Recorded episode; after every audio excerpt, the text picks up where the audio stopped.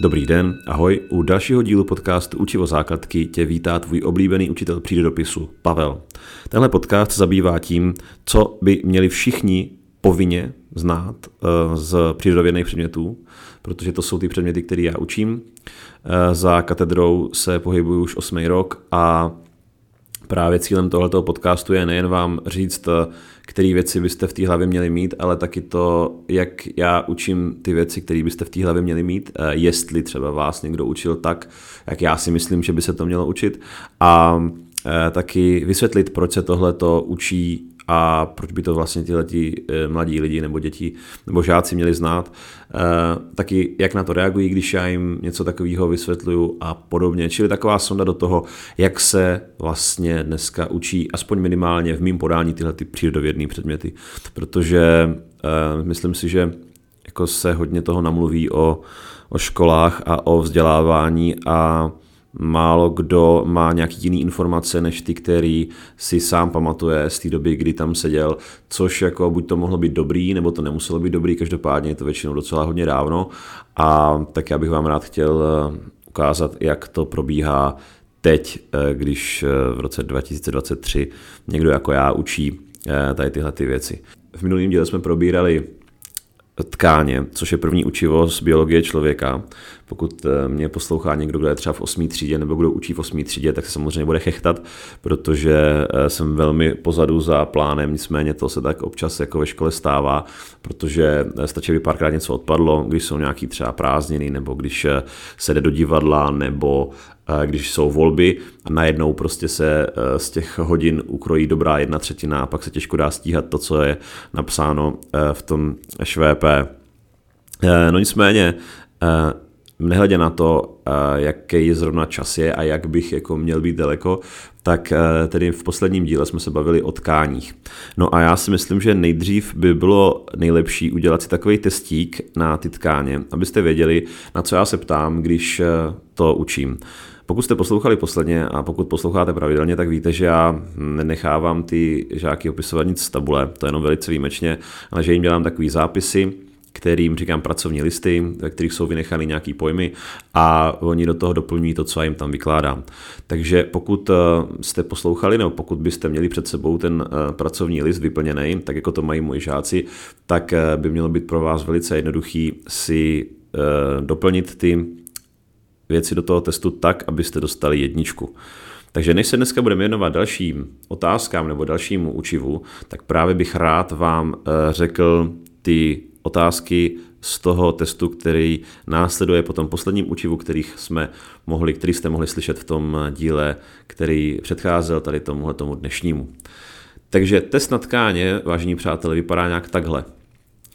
Za prvé, kolik buněk obsahuje lidské tělo? Jednobodová otázka, protože se jedná o otázku ABC. Za A několik milionů, za B několik miliard, za C několik bilionů. Za druhé, napište, jaké buňky se vyskytují v těle samostatně. Za třetí, jaké vlastnosti mají buňky tvořící určitou tkáň? Ta tři body, to jsou takové ty e, věci, které musí každá tkáň splňovat. To znamená, že ty buňky musí mít něco, něco a něco. Pro teď za tři body. Jestli jsem, se ne, jestli jsem to neřekl ty dvojky, tak dvojka byla dvoubodová. Za čtvrté, jakou tkáň najdeme uvnitř nosní dutiny? Jednobodová otázka. Za A tkáň pojivová, chrupavka, za B tkáň krycí, epitel, za C tkáň pojivová, kostní. Za páté, která pojivová tkáň je nejpružnější? Za A vazivo, za B kost, za C chrupavka. Za šesté, jak se nazývá výstelková tkáň, kterou najdeme uvnitř tělních dutin? Dvoubodová otázka, protože ji máte dopsat. Za sedmé, na jaké typy rozlišujeme svalovou tkáň? Tříbodová otázka, tam musíte napsat všechny ty tři.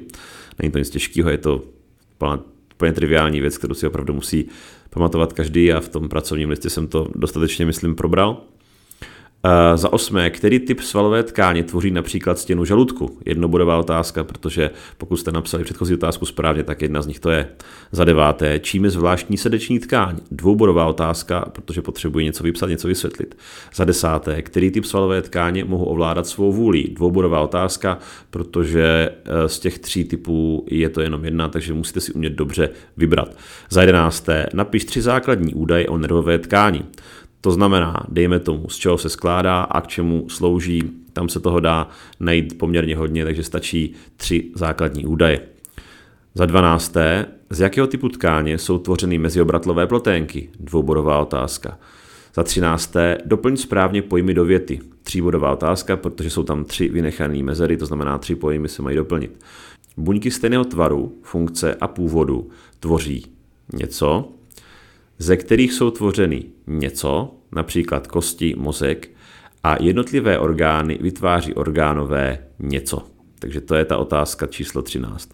Za 14. Obsahují kosti pouze anorganické látky, vápník, fosfor, dvoubodová otázka. Za A ano, za B ne, protože pokud si vyberete možnost ne, tak byste měli napsat eh, pro plný počet bodů i to proč, to znamená za to protože doplnit, jak si myslíte, že to s těma kostma je. Takže to bylo na uh, úvod uh, ten test, který by následoval a který taky následoval v mý hodině po tom, co jsem učil tkáně. Tak ještě k tomu testu doplníme bodování, takže bodování vypadá následovně. 28 je maximum, takže 28 až 25 bodů jednička, 24 až 21 bodů dvojka, 20 až 13 bodů trojka, 12 až 7 bodů čtverka, 6 až 0 bodů je pětka. Je to podle tabulek, to znamená jednička je do 90%, dvojka je do 75%, trojka je do 45% a čtverka je do 25%. Takže poměrně, jako myslím, eh, pohodový bodování. Takže pokud jste si počítali body, tak už teďka víte, eh, co byste ode mě dostali. Já si myslím, že tady tohle to není těžký test. Eh, samozřejmě byly jako jedničky, byly dvojky, byly trojky a byly čtverky, ale myslím si, že nikdo nedostal pětku zatím z těch tří, co to u mě psali. A teď se už pojďme podívat na to učivo, který nás čeká dnes. A dneska se budeme bavit o prvním typu tkáně, která je kostní tkáň, která vytváří opěrnou neboli kosterní soustavu. Takže já si tady najdu ten pracovní list. Takže opěrná nebo kosterní soustava. Opěrnou soustavu tvoří kostra. Funkcí opěrné soustavy je opora lidského těla. Některé části kostry chrání důležité orgány, například mozek nebo hrudní koš, pánev. Kosti jsou také zásobárnou některých minerálních látek a uvnitř kostí vznikají krevní buňky takže tam říkám krevní buňky, o kterých se budeme teprve učit, že jsou tedy eh, červené krvinky, bílé krvinky, ještě krevní destičky tam taky samozřejmě vznikají. Ale to oni ještě neví, až budeme dělat oběhovku, tak se k tomu dostaneme. Kosti jsou trojího typu. Dlouhé, krátké a ploché. Kosti dlouhé jsou typické pro končetiny, například kost stehenní. Mají vždy tělo a dva konce. Tady jim k tomu říkám to, že vlastně to, co se učí teďka v 8. třídě, v přírodopisu, tak pokud půjdou na střední, na nějakou zdravku, nebo, potom, nebo na Gimple, nebo klidně třeba na nějakou výšku, tak vlastně to, co se naučí o člověku v 8. třídě, tak potom akorát stačí ty český názvy vyměnit za názvy eh, jako cizí nebo odborný, odbornější latinský, dejme tomu, a vlastně budou úplně v pohodě moc proplouvat tím studiem, protože Eh, místo toho, že napíšou, že mají tělo a dva konce, tak řeknou, že, mají, že existuje nějaká epifýza a diafýza. A hotovo, je to vyřešený. Takže um, to je vlastně taková věc, kterou jim chci říct, že aby si jako nemysleli, že se učí nějaký banality, nebo že Tohle to jsou jako úplně strašně jednoduché věci. Jako oni na jednu stranu jsou, na druhou stranu se z nich dá vyžít docela dlouho v tom dalším studiu. Stačí se naučit ty cizí názvy a je to vlastně potom daleko, člověk, člověk působí daleko odborněji, ale vlastně ten základ je opravdu tady tohle, co já jim říkám v té osmičce. Krátké kosti tvoří například články prstů a obratle. Mezi ploché kosti patří například lopatka nebo hrudní kost. Kost je obvykle tvořena třemi vrstvami. O kosticí, kostní tkání a dřeňovou dutinou, která je vyplněna kostní dření. Takže zase tady jim řeknu, že o kostice se latinsky řekne perios. Eh, zase to je věc, kterou můžou potom použít, až budou na střední škole. Ale vlastně, bude, to, bude to vypadat, že ví hrozně moc, ale v podstatě to bude jenom jako cizí slovo, který se naučili už, už v osmičce. O kostice pokrývá povrch kostí, kromě kloubních ploch, které kryje chrupavka. V okostici je mnoho cév, které kost vyživují a nervů, které zajišťují citlivost. Takže aby si nemysleli, že ta kost je jenom nějaká jako mrtvá věc, nějaký šutr, který vůbec jako nežije. Naopak je to orgán jako každý jiný, který je živovaný a inervovaný. Kostní tkáň je buď hutná v těle kosti, nebo houbovitá v hlavici kosti. A zase tady potom jim říkám, no a až budete na Gimplu, tak se naučíte, že existuje nějaká kompakta a nějaká spongioza nebo spongiozní tkáň, kompaktní a spongiozní a zase už budete mluvit odborně, ale v podstatě to bude znamenat to, co se my učíme tady česky, to znamená hutná a houbovitá. Kostní dřeň vyplňuje vnitřek dřeňové dutiny. Vznikají zde krevní buňky. K té kostní dřeni se jich jenom zeptám, eh, kdyby chtěli jít do řeznictví a chtěli by tam koupit kost uh, i se dření, tak jak by to řekli? A poměrně málo lidí ví, myslím, že to byli dva lidi ze třídy, který mi řekli, že uh, to, co se kupuje u řezníka, tak tomu se říká morek v té kosti. Když chceme kost, která vevnitř něco má, tak tomu se říká morek. Já si pamatuju, že já jsem tohle jako dítě věděl docela brzo, protože mi naši četli lovce mamutů a tam bylo něco o tom, že vysávali morek z kostí, takže pro mě to nebylo uh, až tak jako, mm, já jsem jako věděl, že něco takového existuje, ale evidentně tady ty uh, lidi v té osmičce, pokud uh, jim rodiče nedají takovou nějakou průpravu, tak, nebo pokud to doma nevaří třeba, tady tyhle ty morkové kosti do polívky nebo je nepečou, tak prostě vůbec neví, co to je. Um, takže to je taková odbočka. Kosti vznikají z chrupavky nebo vazivadějem, který se nazývá kostnatění neboli osifikace.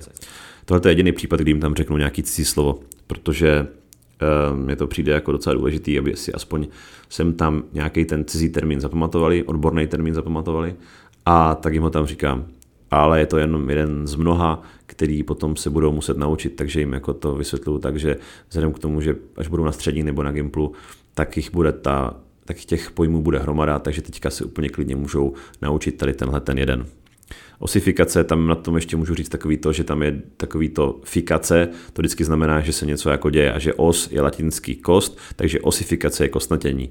A oni mě třeba něco napadne, že třeba mumifikace, jo, mumifikace, to mě tam řekl vlastně jeden, ne, on neřekl mumifikace, on řekl unifikace, takže uh, já jsem slyšel mumifikace, takže to jsem mu na to odpověděl, že jo, mumifikace je dělání mumí a osifikace je dělání kostí. E, takže aby chápali, když už se nějaký to cizí slovo probírá, jako jak nějak vzniká nebo co znamená.